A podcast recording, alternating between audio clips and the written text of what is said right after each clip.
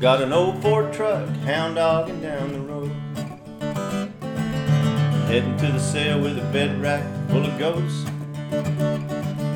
Border collie puppy with his head out the passenger side. And that's just life on Highway 50. Howdy, Grayson County. This is Marshall Tollison, your Ag and Natural Resource Extension agent, and you're listening to Grayson Ag Talk, the podcast of the Grayson County AgriLife Extension Office. You may have noticed the music's a little different today. That's because I wanted to use some of my dad's music from the Cowboy Poetry Festival over in Winsboro. I hope y'all enjoy it as much as I do. Today we're going to cover a topic that was a listener request container gardening. I'm taking most of the information directly out of the extension publication on container gardening written by Dr. Masabni. So if you have any questions after this podcast, you can refer to Vegetable Gardening in Containers, publication E545. All right, let's get to it. So here's why container gardening might be for you. You don't have a lot of space and you want fresh vegetables. You have problems with diseases in your soil and you can't fix them or you want an easy way to get started gardening that doesn't involve a spade and back pain. All you really need is a sunny spot like a windowsill, a porch, or a doorstep to get started. Depending on what you want to grow, the spot might need to be sunny for 4 to 8 hours a day. After you know how much sunlight you have to offer, you can start to decide which plants you can grow. Plants that bear fruit like tomatoes, peppers, or cucumbers will need a lot of sunlight. But if your garden spot is a little shaded, you can still grow leafy plants like spinach or lettuce. Carrots like a little shade as well. Once you've decided what you will grow, you need to find a suitable container. Plants like eggplant, peppers, squash, or tomatoes need 5 gallon containers, like those buckets you see at the hardware store. Broccoli, beans, and turnips can be grown in 2 or 3 gallon containers. Carrots, cucumbers, lettuce, parsley, and radish can all be grown in 1 gallon containers like a milk jug. When you have your container, you want to add drain holes near the bottom to prevent overwatering. You can also put one inch of gravel at the bottom to help with drainage. Anything you can punch holes in can become a garden container if it's washed properly. You don't want residue from anything that might damage the roots, so don't use, for example, an herbicide jug as your container for gardening. That might kill the plant. Once you have your spot, your container, and you know what you want to grow, you need to put some soil in that container. You can purchase potting or vegetable soil from your favorite store with a garden center, or you can mix your own. You can use a mix of sawdust, wood chips, peat moss, perlite, vermiculite to give your soil some structure, and then add some compost or garden fertilizer to contribute fertility to the mix. Go very light on the fertilizer so you don't harm your roots. Remember that nothing grows in pure compost because of the concentration of nutrients. At this point, your next move depends on what time of year it is.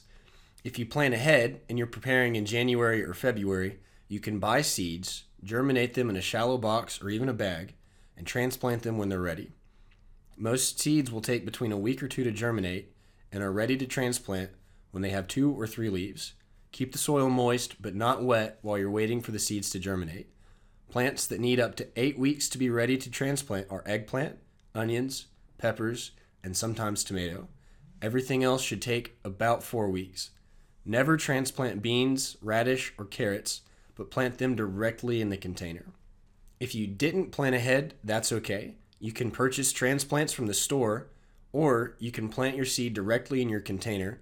But once the summer heat comes, you'll have to think about ways to give your plant some shade. That way, the sun doesn't bake your plant and kill it. Transplanting is a stressful event for plants, much like moving is for humans. The week that you transplant your plants, you want to make sure that you keep the soil moist still and water them a little bit every day to keep that root zone nice and wet so their roots will grow out into the new soil in the container that you've just put them in.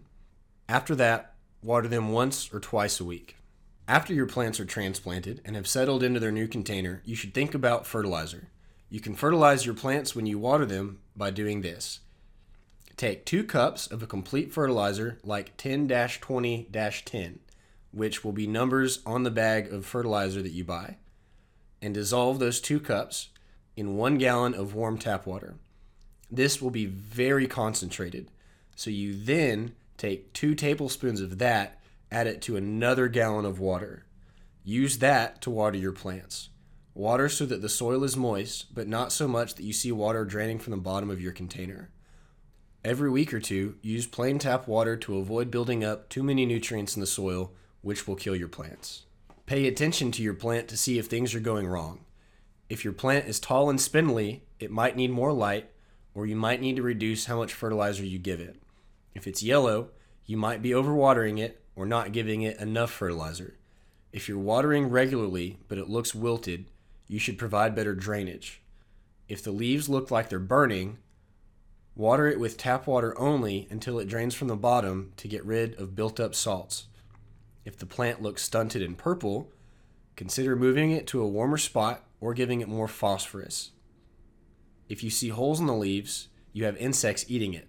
If you see dead spots, the plant has a disease and a fungicide might be a good idea. Do this for long enough and you'll have something you can eat. When the plant stops producing, throw it out, get new soil, start all over again. That's all I've got for today. Again, if you want more information on vegetable gardening in containers, you can look at AgriLife Extension publication E545, or you can come into my office and we'll talk about it. And if you want to know more about what we have coming up in Extension, you can check out grayson.agrilife.org for a calendar of upcoming events. Thank you.